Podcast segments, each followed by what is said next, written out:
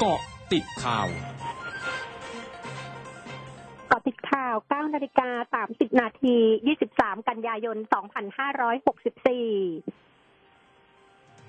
ผลเอกประยุทธ์จันโอชานายกรัฐมนตรี และรัฐมนตรีว่าการกระทรวงกลาโหม เข้าร่วมการประชุมสมัชชาสหประชาชาติสมัยสามัญครั้งที่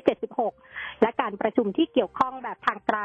โดยเมื่อวันที่ 22 กันยายนตามเวลาท้องถิ่น รวมการประชุมสุดยอดโควิด -19 ยุติโรคระบาดและการสร้างกลับมาใหม่ ซึ่งนายกรัฐมนตรีกล่าวถึงความร่วมมือเพื่อรับมือกับสถานการณ์การแพร่ระบาดของเชื้อโควิด -19 และการฟื้นฟูอย่างยั่งยืน ขณะที่ในวันที่ 23 กันยายน การประชุมสุดยอดว่าด้วยระบบอาหาร นายกรัฐมนตรีจะแสดงวิสัยทัศน์ มั่นคง มั่งคั่ง และยั่งยืน สร้างความมั่นคงทางอาหาร และขับเคลื่อนโมเดลเศรษฐกิจแบบใหม่ หรือ BCG เป็นทศวรรษแห่งการทำงาน พลิกโฉมระบบอาหารให้มีความยั่งยืนและสมดุล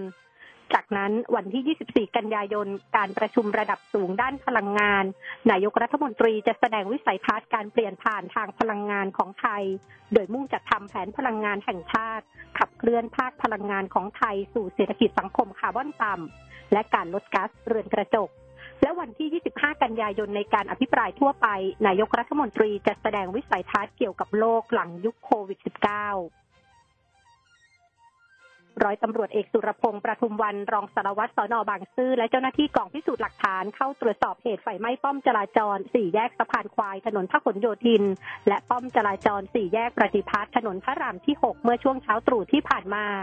หลังเกิดเหตุไฟไหม้ป้อมจราจรกลางดึกได้รับความเสียหาย จนไม่สามารถควบคุมสัญญาณไฟจราจรได้ นอกจากนี้ยังมีป้อมจราจรสี่แยกอุรุพงศ์ป้อมจราจรสี่แยกมิตรสัมพันธ์ ถูกไฟไหม้เสียหายเช่นกัน รวมทั้งป้อมจราจรในพื้นที่กรุงเทพมหานครอีกหลายแห่งถูกทุบทำลาย เบื้องต้นเจ้าหน้าที่คาดว่าเป็นฝีมือของกลุ่มวัยรุ่น ซึ่งเป็นกลุ่มทะลุแก๊สเพื่อก่อความไม่สงบขณะนี้เจ้าหน้าที่อยู่ระหว่างตรวจสอบกล้องวงจรปิด และรวบรวมพยานหลักฐาน เพื่อติดตามจับกลุ่มผู้ก่อเหตุมาดำเนินคดีตามกฎหมาย สำนักงานสาธารณสุขจังหวัดชนบุรี รายงานสถานการณ์โรคโควิด -19 วันนี้ พบผู้ติดเชื้อรายใหม่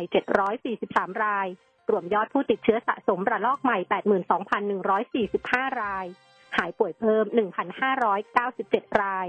รวมหายป่วยสะสม 69,253 ราย กำลังรักษาอยู่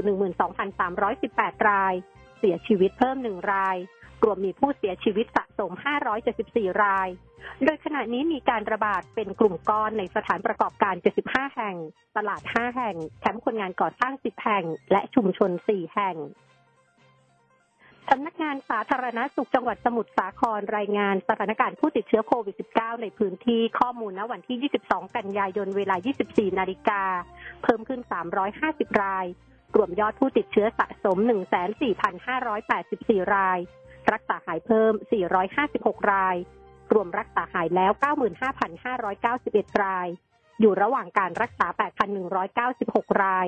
มียอดผู้เสียชีวิตสะสมอยู่ที่ 797 ราย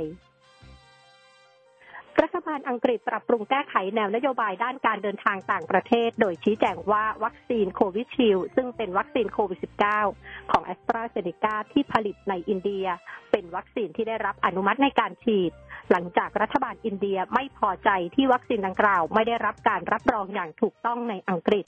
แต่ยังไม่มีความชัดเจนว่าผู้ที่เดินทางมาจากอินเดียต้องกักตัว 10 วันหรือไม่เมื่อเดินทางถึงอังกฤษ ช่วงหน้าคืบหน้าข่าวอาเซียนค่ะร้อยจุดห้าคืบหน้าอาเซียนสำนักข่าว CNN รายงานว่าหลายประเทศในเอเชียตะวันออกเฉียงใต้ ซึ่งรวมถึงมาเลเซีย อินโดนีเซีย ไทย และเวียดนามกำลังจะปรับลดนโยบายต่างๆ เกี่ยวกับการควบคุมการระบาดของเชื้อไวรัสโควิด -19 เพื่อปูทางสู่การเปิดประเทศและฟื้นเศรษฐกิจ โดยเฉพาะด้านการท่องเที่ยว แม้มีคำเตือนจากผู้เชี่ยวชาญว่ายังเร็วเกินไปที่จะดำเนินการเช่นนั้นก็ตาม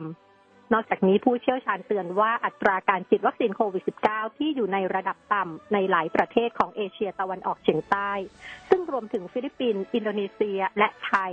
ทำให้การเปิดประเทศมีความเสี่ยงกว่าฝั่งประเทศตะวันตก ซึ่งประชากรส่วนใหญ่ของประเทศได้รับการฉีดวัคซีนแล้ว เช่นอัตราการฉีดในสหราชอาณาจักรอยู่ที่ร้อยละ 65 และแคนาดาเกือบร้อยละ 70 ทำเนียบประธานาธิบดีเกาหลีใต้ประกาศวานนี้ เกาหลีใต้จะบริจาควัคซีนโควิด -19 มากกว่า 1 ล้านโดสให้เวียดนามในเดือนตุลาคมนี้ทำให้เวียดนามกลายเป็นประเทศแรกที่เกาหลีใต้แบ่งปันวัคซีนแบบข้ามพรมแดนโดยตรง ขณะที่เวียดนามซึ่งเป็นศูนย์กลางการผลิตของกลุ่มบริษัทยักษ์ใหญ่ของเกาหลีใต้มีอัตราการฉีดวัคซีนเพียงร้อยละเจ็ดของประชากร 98 ล้านคน ทั้งหมดคือเกาะติดข่าวในช่วงนี้ภัยดัญญางานสถินรายงานค่ะ